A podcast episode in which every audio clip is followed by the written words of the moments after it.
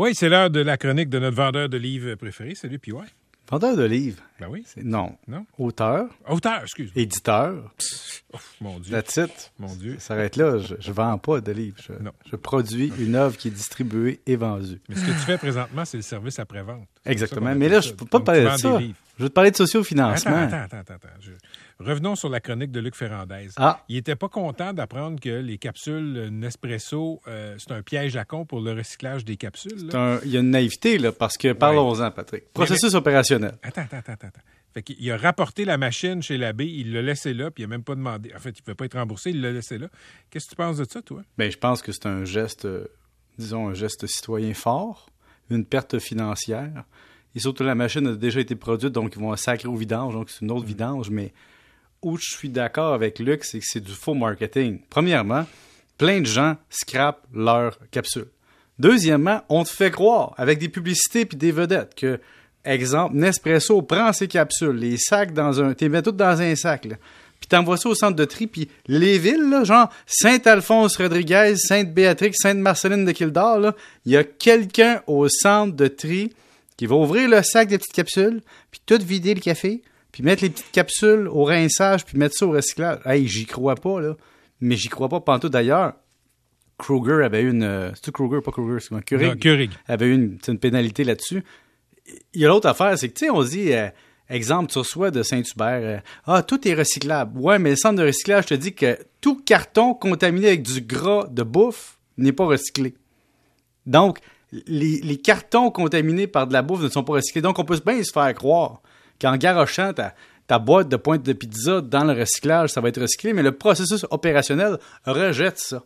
C'est exactement comme le plastique numéro 6. Pour l'instant, on n'a pas marqué beau petit signe de recyclage avec un numéro 6, mais on le jette aux poubelles rendu au centre de tri. Et donc, le recyclage, Luc, dans sa contestation, avait raison. Moi, où je suis différent de Luc, c'est que même si j'en- j'envoie mes affaires au centre de tri puis que c'est trié, ça fait une pression sur le centre de tri. Deux, les poubelles sont tellement pleines avec ce qui va arriver bientôt que tu n'as pas bien le choix de recycler puis de composter.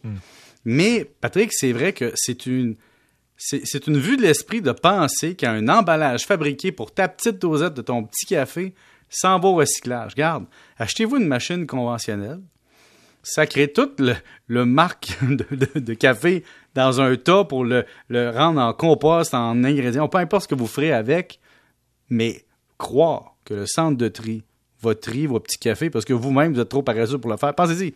T'es trop paresseux pour le faire chez vous, mais au centre de tri, il y a quelqu'un mal payé qui va le faire. Et Pierre-Yves, truc du Gilles, Oui. si vous gardez votre café usagé autour euh, du jardin ou du potager, là, Oui, tout à fait. plus de bébites. Ah, mais pas que Ah ça. oui? Pas que ça. Dans Rosemont, on les garage ça d'impact qu'on arrête de glisser au lieu du sable. C'est fantastique. C'est incroyable, C'est hein? une merveille. Les bébites détestent ça. Bon, Patrick, on peut-tu continuer sur le verre du bobo? C'est-à-dire qu'il y a plein d'affaires dans le marketing pour faire à croire à la personne qui a un peu de moyens qu'elle peut consommer ces petites affaires avec beaucoup de vertu. Ah, Tu sais, exemple, la brosse à dents en bambou. Euh, Oui. Non, mais je vais t'en donner plein. La brosse à dents en bambou, la Tesla avec une batterie au lithium. Euh, le, les produits de poules élevées en liberté. Moi, j'achète mes œufs de poules élevées en liberté. C'est cool, hein? Au lieu d'être dans une cage de 5 pouces par 5 pouces, elle a 2 mètres pour jouer. Puis il y a des massages aussi. Ouais, ça, c'est du- le bœuf wagyu qui a été massé avant d'être tué. Et tu comprends, mais je comprends tout ça, là. Mais il y a, puis j'en ai déjà parlé, ça, c'est c'est la classe ambitieuse. On lui dit que ce sont des bonnes personnes parce qu'elles consomment mieux. Mais au bout du compte, c'est la consommation elle-même d'un produit que tu dois te, remettre en question. Donc, ton café, si tu en bois, moi j'en bois, ben j'utilise pas les capsules, j'utilise euh, le café régulier avec une, une- une cafetière conventionnelle où est-ce que je jette moi-même mon café dans le recyclage ou dans le compost. Et l'autre point, c'est de dire que la petite capsule qui est réfilable, tu sais, on peut t'en vendre sur Internet, là. On a fait le test à l'émission, ça goûte pas bien bon. Et donc, tu peux pas t'en sortir. Si tu veux une machine qui pollue parce que tu as une dosette, tu une dosette. C'est comme n'importe quel jeu ou euh, boîte à boire à usage unique. Notre société de paresse et de non, notre capacité de faire du vrac nous tue. Puis Patrick, on va aller plus loin. À cause de la pandémie, toutes nos belles vertus de vrac, puis de partage, puis de réutilisation, ça a tout sacré le camp. Là, tu arrives à l'épicerie, puis le processus opérationnel a tout réemballé. Le vrac a disparu. Euh, Le poisson est emballé, il faut pas, surtout pas que tu craches dedans. tu sais. Tu sais, on est rendu réaseptisé de l'autre bord et on a réemballé de façon individuelle. Je te donne un exemple. J'ai acheté un paquet, un- une boîte de masques 95, N95. Chaque masque N95 était dans un emballage individuel quand j'ai ouvert la boîte, toi, là. 50 masques individuellement emballés dans une boîte. 50. Ouais. Tu portes une business sur le side? Non, mais regarde bien ça. Pense-y rapidement. Un père, une blonde, chacun des enfants. C'est vrai, t'as Non, 5 ça- ça- on passe Ça vite va à vite. travers. là. T'as 5 Puis, enfants, j'oublie. puis après ça, on en a fourni à des collègues de travail que leur employeur en fournissait pas parce qu'on était des bonnes personnes avec des belles valeurs. tu comprends? Donc, tu sais, il n'y a pas de fin à ça. Donc, Patrick, pour te dire que moi, le vert, je l'ai toujours dit, même dans le placement ESG, il y a beaucoup de green taping. Au lieu du red tape, c'est du green tape. On met du vert pour dire aux gens qui consomment et qui investissent, ou peu importe, vous êtes quand même des bonnes personnes, alors qu'à la base, on devrait dire, ton voyage de 500 km, peux-tu ne pas le faire, ou peux-tu amortir ta distance, ou peux-tu rester plus proche de ton travail, peux-tu minimiser ta consommation? Attends, mais ce que tu me dis, c'est que les gestes individuels qu'on fait pour l'environnement, il y a une grande partie de ces gestes-là qui sont une forme de marketing qui fait juste du bien à notre ego. Ben, du greenwashing, ça marche, là. C'est juste que tu consommes pareil. Tu sais, il faut arrêter de se faire croire que la consommation se fait carboneutre tout le temps.